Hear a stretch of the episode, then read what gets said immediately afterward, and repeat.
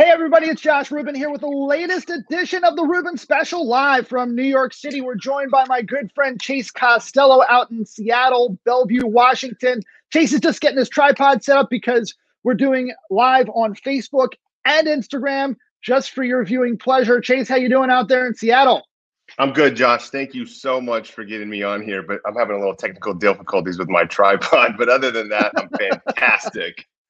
Awesome. Well, you know, Chase, we've been uh, operating on a little bit of a vacuum here in New York City. Uh, you know, people don't know whether the market is up, down, sideways, or what. We are, you know, doing business slowly but surely, starting to come out of the woodwork. We see it. We're seeing inquiries uh, online on our listings climb a little bit. We're seeing lots of people come out of the caves and trying to list their homes. Uh, we're doing photography. We're doing floor plans. Uh, but I'll tell you, rumor is that when we actually try to do these things, sometimes we get caught. And uh, we heard of a colleague of ours out on Long Island who was just doing photography the other day, not even showing to a prospective buyer, not meeting with a prospective seller. They got the listing, they're doing photography, they're keeping social distancing. They have the photographer in the house, the agent is waiting outside in the car. The neighbor sees what they deem to be suspicious activity at the house. So, what do they do? A good neighbor what do they do? They call the police and say, I see suspicious activity at my neighbor's house. Can you check on them and go and investigate? The police go and investigate. They find that the real estate agent is doing what they do, and they levied a fine on the real estate agent of $10,000. Wow. $10,000. And there's rumor that they want to revoke the, the agent's license. It's mind blowing because, you know, Andrew Cuomo, the governor, has deemed us to be essential right? So he said, yes, you're essential. Yes, you can market homes. Yes, you can show homes, but it has to be done virtually, right? So it can't be done in person. So, you know, what do we do? Right. Yeah, that that that's a that's a tough situation. Um, fortunately or unfortunately, I don't know how you want to look at it. In Washington State, we are considered essential, so we can still show properties. Uh, we have not heard of anybody getting fined uh, that heavily for not staying within the restricted boundaries or boundaries or guidelines. Um, our rules here in the state is we can show properties, but we have to a they've got to be one at a time. So if you're showing a, a family, well, two people can be in, but one has to obviously be an agent. So it's like you're going in, touring, coming out, dropping off, picking up the next person, going in, and you have to block out increments of 30 minutes time slots. So it's it's actually kind of challenging to get into homes because they're booking up once they come on the market. But that sucks for getting a ten thousand dollar fine for doing what that agent did. Yeah. So, Chase, are you using showing time, or how are you uh, how are you setting it up? You know, is it is it booked by the time slot in showing time? How does it work? Yeah, it is. So what we do is, and, and I've never used showing time until this started to happen. And what we do is, you know, you just go into the app and then request it. And typically, you know, if a, if, if a buyer of mine or one of my agents says, "Hey, I want to see it at 10 o'clock," we have to say, "Well, we got to even see if it's available at 10 o'clock." And you just go in and they give you only increments. Some showings will only give you increments of 15 minutes. You're lucky if you get one for 30 minutes. Um, I went and showed a couple houses to a relocation buyer that's moving out here, and it was a really cool house in in Queen Anne, uh, Seattle and there was no showings for Saturday or Sunday. Luckily, I knew really? the listing agent. Yeah, I mean, it's just like it was all booked up. Just... It was all booked up in showing time already. Nothing you could do but you know rely on your relationship with the listing agent and say, "Hey, Mary, I see your new new listing. Really want to get in there with this buyer, but I can't do it through showing time. Is there any chance you could work it out?" Yeah, pretty much. I mean, luckily the house has been vacant, and we're seeing more and more homes that we see on the market are, are, are I would say 80% of them are vacant. So we can kind of get outside that guy those boundaries. Right. And so I know that uh, you know Washington State specifically, I believe it was Kirkland was one of the first hotspots back in what was it, early March, late February, and uh, you know it started to spread there. So what was the immediate impact, and how did people actually uh, you know adapt to to that yeah. situation? Yeah, um, it was actually really scary and shocking uh, because I don't think people really knew what was going to happen and how fast this was going to spread. Um, in, in, that that uh, nursing home is only you know 15 minutes away from my house and having a family you know you worry of like great how fast is this going to get to my house luckily they were able to somewhat quarantine that for the time um, and then you know obviously you guys know what happened you guys were hit heavily hard um, yeah. it, it, was a shock i mean it was just it was more of like what do we do what's going to happen what's this landscape going to look like in the next 30 40 65 days and here we are yeah yeah, it's uh, it's pretty crazy. So we've gone through this this period where we've you know been forced to stay at home to to keep you know both our ourselves, our families, and our clients safe. And you know now we've adapted to the new normal. But uh, you know, have you seen any real impact on values? Uh, obviously, there's an impact on process, but is there any real impact on values in your market locally there, or is it is it really just kind of like you know connecting the dots and not really impacted so much? Yeah, I think at first, Josh, um, the the you know buyers still think that it's heavily impacted our market and that our market is going down 20% in the next three months. Um, so it's it's trying to educate those buyers that that's really not happening and just showing them you know the data that we have seen over the co- course of 60 days of like look we're we're not seeing this.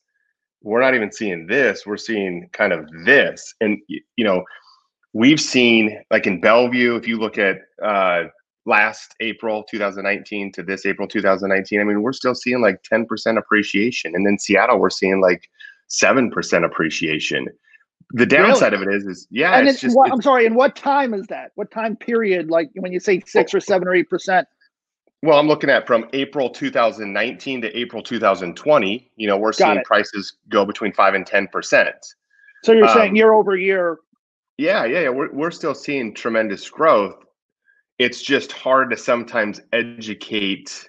I mean, sellers obviously always want to maximize top dollar and, and you know want more. It's the buyers that come in and go, no, the market. I mean, we've been watching the news.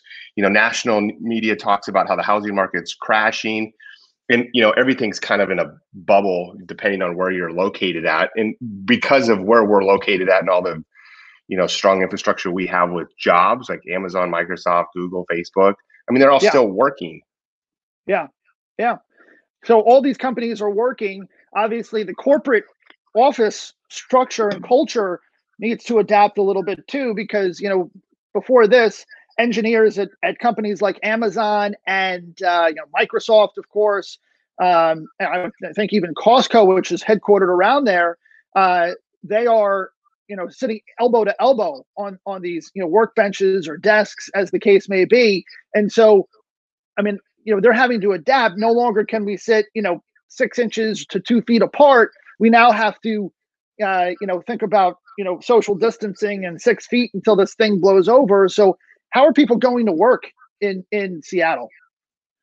Uh, they're not. I mean, most of them seem to be working from home, which has actually had another effect on the real estate market because, you know, a lot of these tech jobs, most of them work from home either, you know, 30% of the time to 70% of the time. So now they're working from home 100% of the time and they're having to adjust and adapt to, like, I've got to have a house that has the right workspace for myself my family, whether we have a nanny, an au pair, or you know, kids that are in school that need you, know that you still got to be homeschooled.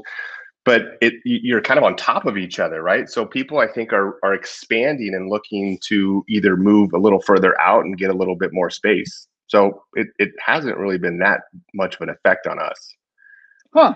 That's interesting. So it sounds like you have this like pull almost like a tug of war between buyers and sellers, where you have these buyers who think that you know they can get over and oh, oh, you know you know bid things lower. The sellers aren't responding, I would assume, and you're having to educate the buyers now more than ever.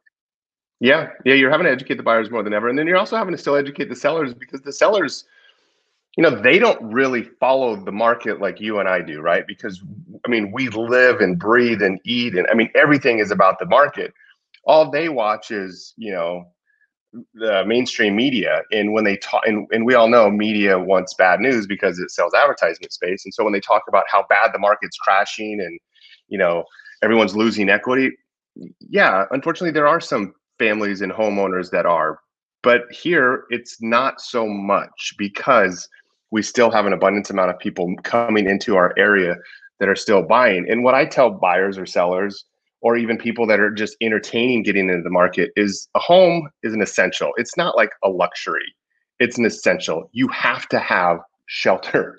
So, whether you're going to pay your mortgage or you're going to pay your landlord's mortgage, you're going to pay something because you have to live somewhere. Right. You know, that's a very good point. And, you know, we have to keep in mind that that real estate is an asset and it's one that we derive great value from because not only does it historically appreciate slowly over time, but you know, we're able to to use it and you know take shelter in it and you know raise our families, etc. So, you know, it's it's really a you know fantastic time to be you know, thinking about investing in it with rates being as low as they are, um, are you seeing volume pretty much, uh, you know, the same in these, you know, the last week or two, year over year, or are you seeing it kind of, you know, down or or flat? And what are you seeing with new listings?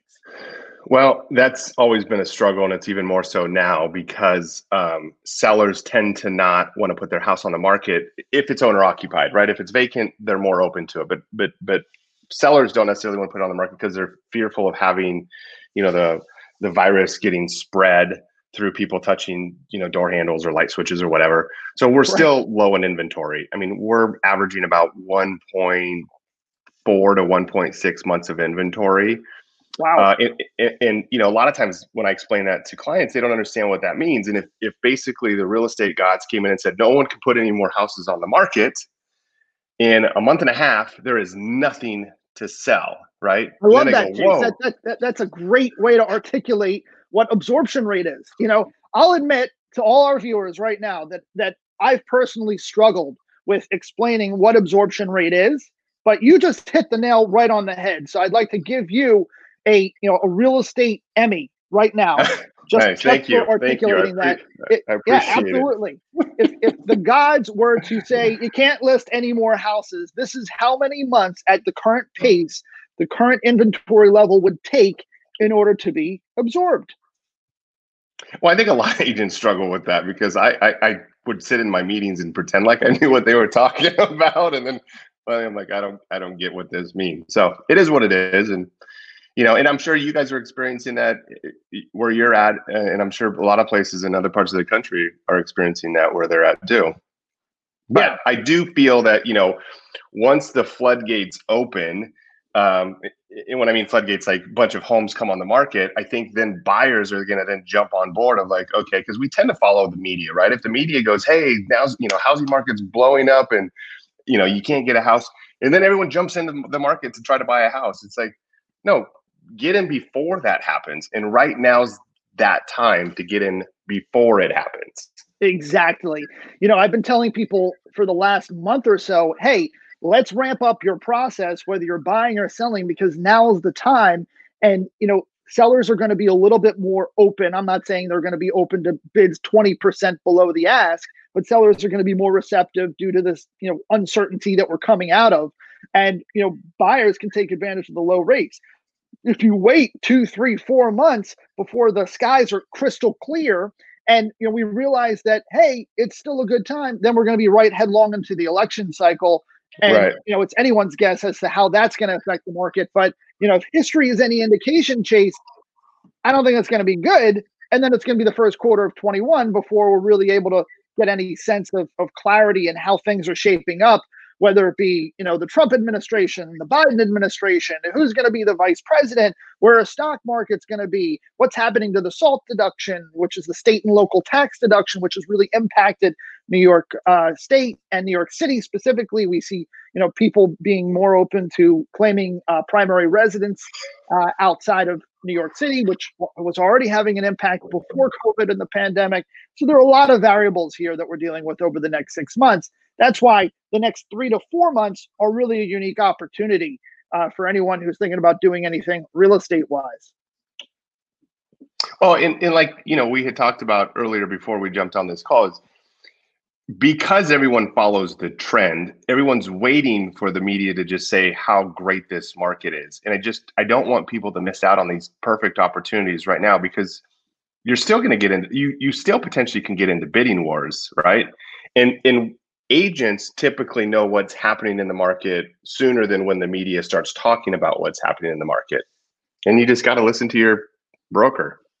Yeah, I mean a good a good agent is really somebody who is out there, you know, both literally and figuratively talking to each other, uh, not just themselves, but talking to each other. There's been a lot of talking to ourselves during this pandemic, right? And you know, it's that inner voice telling us what to believe. But the more that you know we participate in conversations with other professionals in our community, the more likely it is that we'll actually be able to get tapped into not only what's happening in our local market, but our national market, which has been so great about these conversations that I've been having yeah. with people like you and you know others in our community, because I'm able to keep tabs on what the reality is, what's happening in Orange County, what's happening in Florida, what's happening in Texas, you know, Chicago, with you in Seattle and you know the surrounding metro area.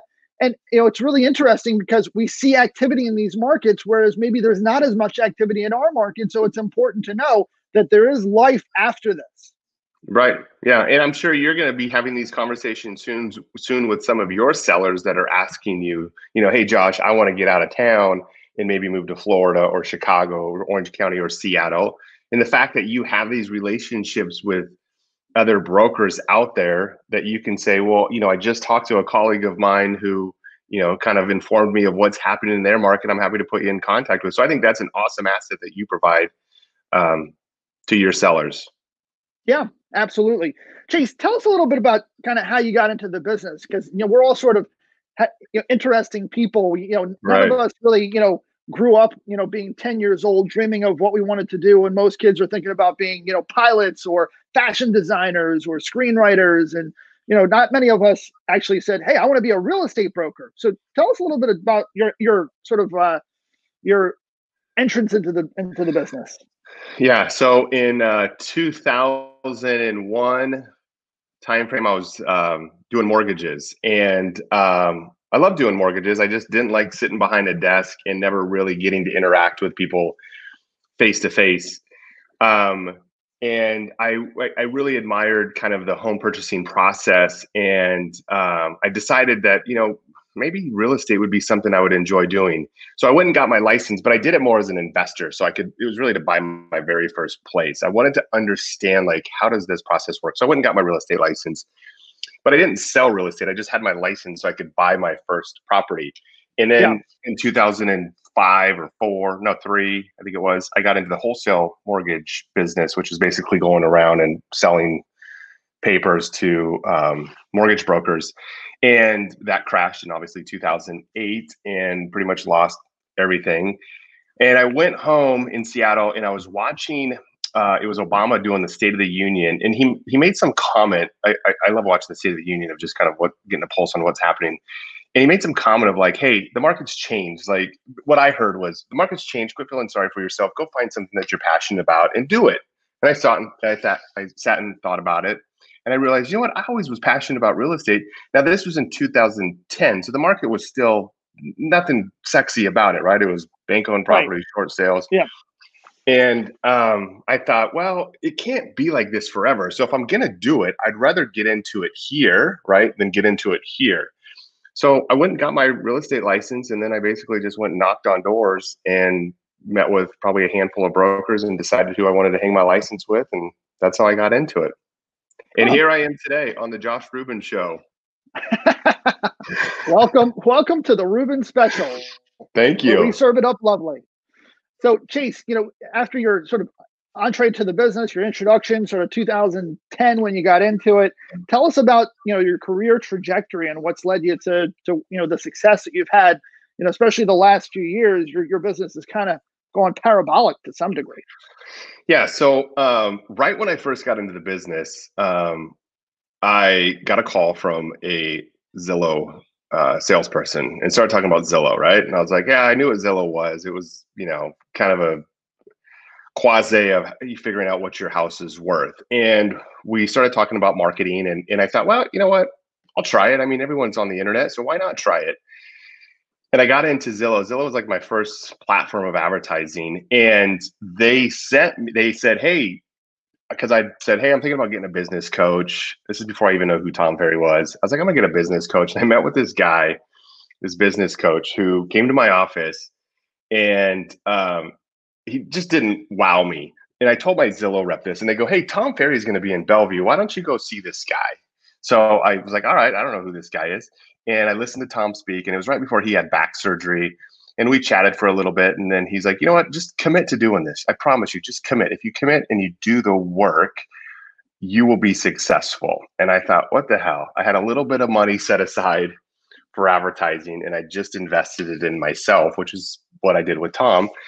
And meeting people like you and other awesome people across the country, you know, I got a network with just top-minded people and it just really helped me understand how to build a business. And and honestly, I don't think I'd be where I am today if I didn't have kind of like that ecosystem of support of like seeing people like you and other people of like what they're doing, how they're doing it because think about I mean, you know, we go to our office and it's like that's all we know is just what's at our office and i just right. wasn't that impressed i mean there was great agents at my office but then when i got to meet other people i'm like holy smokes these guys got their stuff together and then i just started kind of going through the playbook and masterminding and not everything works for everybody. So i built yeah. a team up.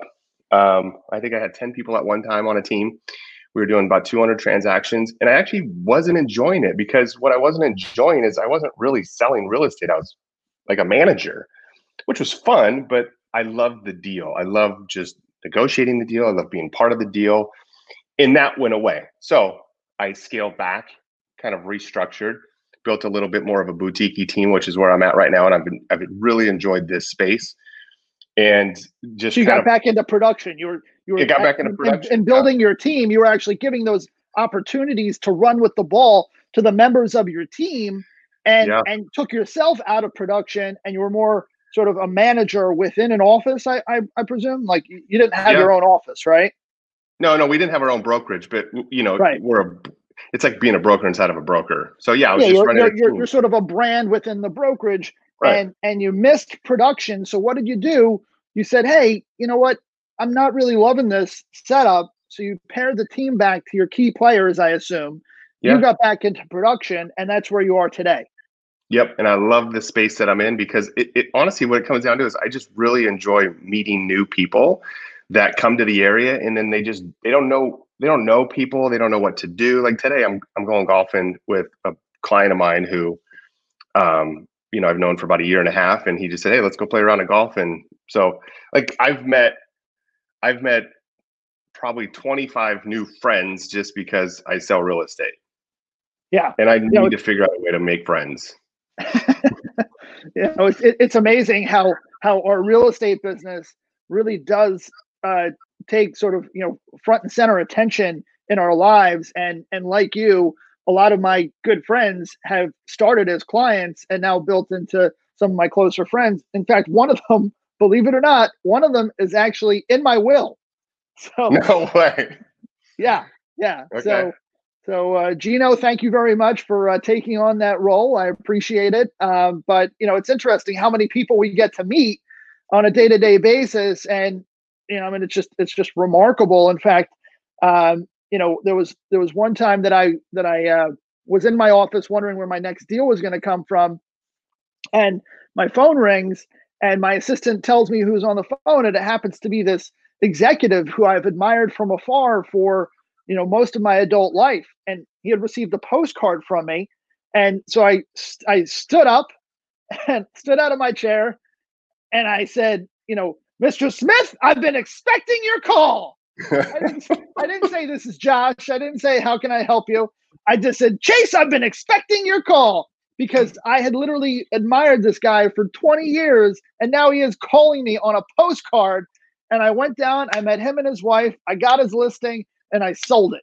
And you know, now he's on the phone with me just in the last month saying, Hey, is it time to sell my next apartment? So it's really incredible just the number of people and and the you know variety of people that we meet. We meet everybody from the kid coming out of a, uh, out of school looking for a studio rental or something to share with his buddies or her buddies, uh, yeah. and you know to you know the retiring executive of a Fortune 100 company, and literally everyone in between.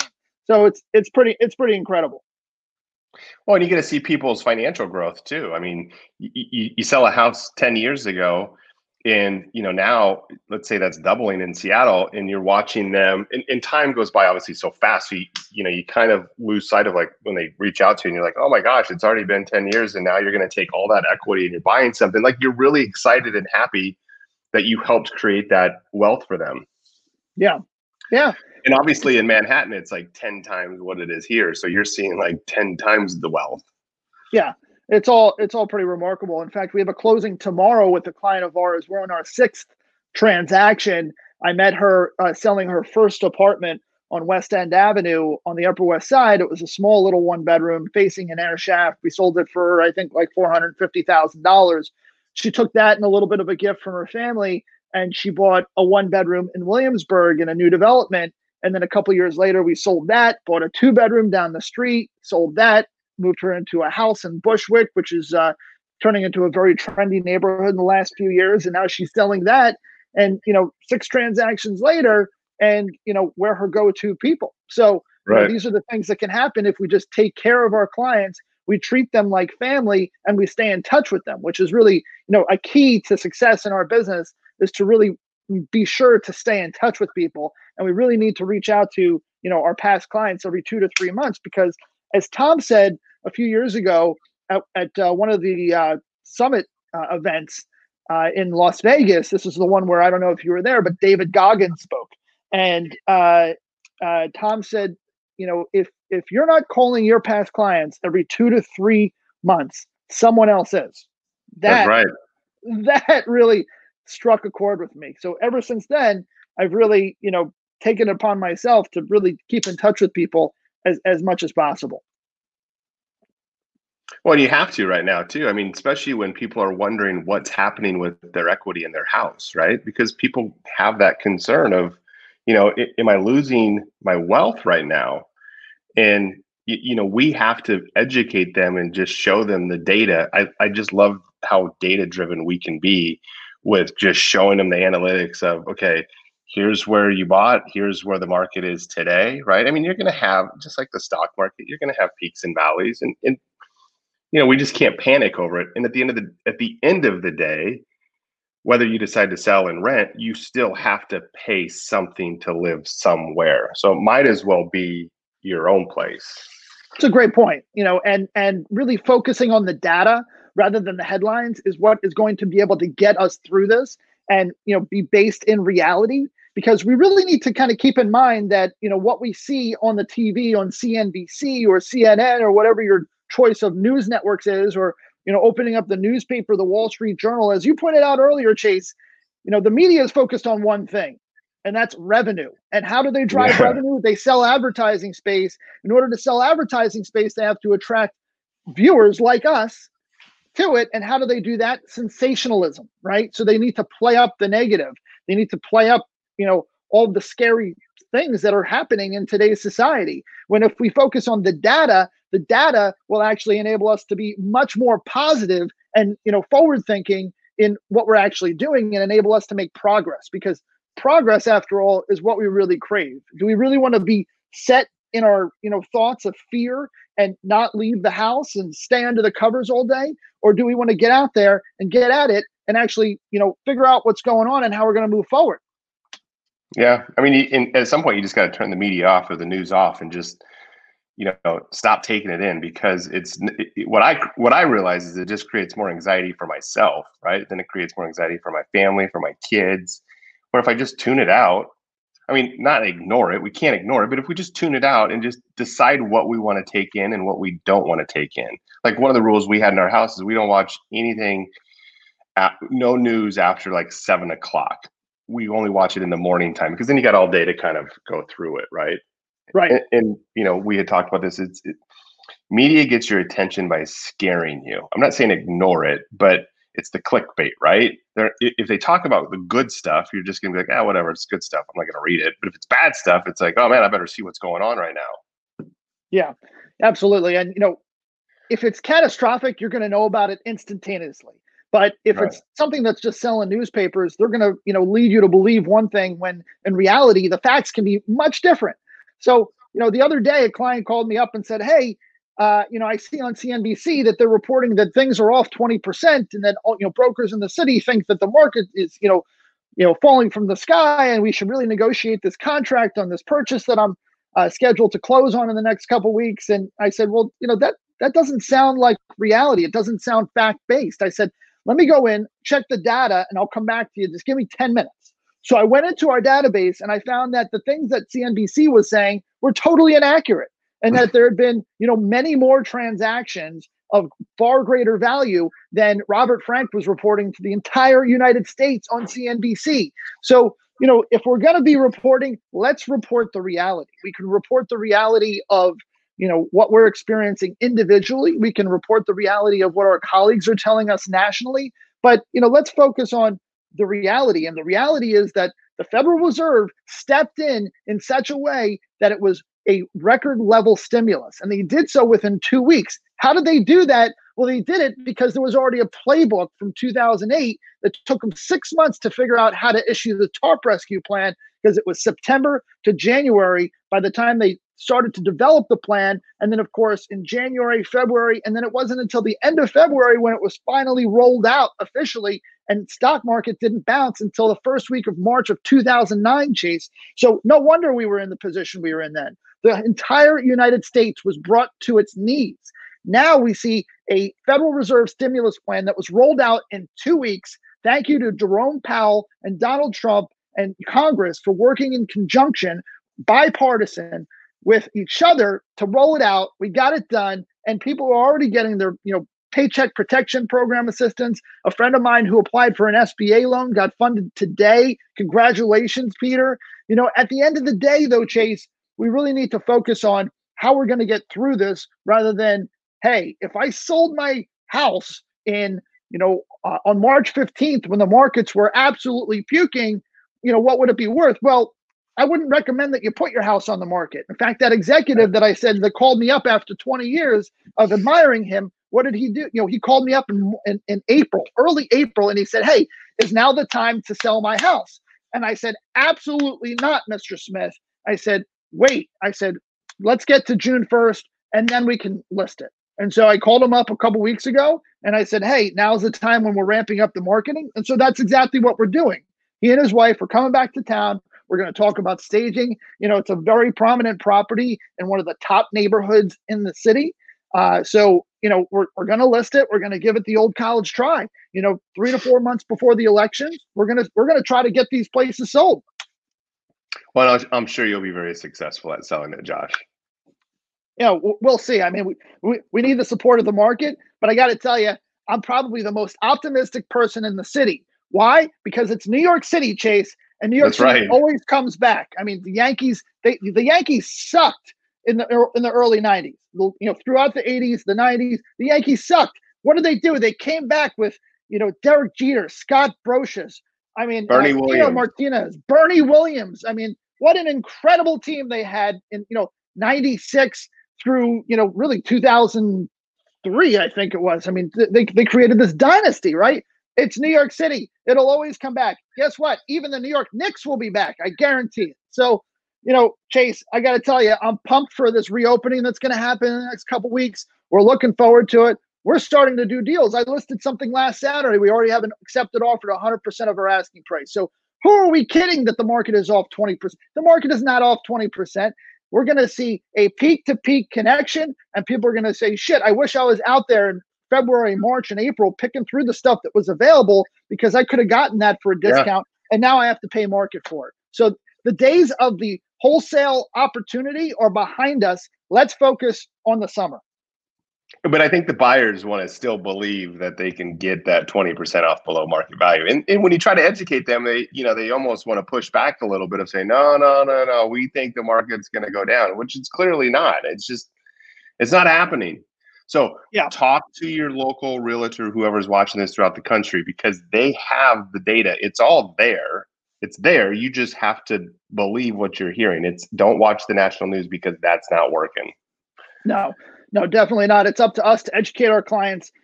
And you know, we have to have an open mind and a positive mindset, and we'll be able to adapt to the market. So, you know, look, at the end of the day, I think we're going to do well. And uh, you know, one thing is for sure, over my 25 years of doing this, Chase, all these buyers who are sitting on the sidelines waiting for the market to pull back, what do they do? They end up missing the opportunity and paying more than they had to if they had just stepped up, taken advantage of historically low rates, and focused on the long term. Yeah. Yep. I would agree. So, with that, Chase Costello in Seattle and Bellevue, Washington, thanks so much for joining us today on the Rubin Special, live on Instagram and Facebook. If you haven't followed us, do so today. Rubin Team on Facebook and Josh Sells NY on Instagram. Thanks, Chase. See you guys.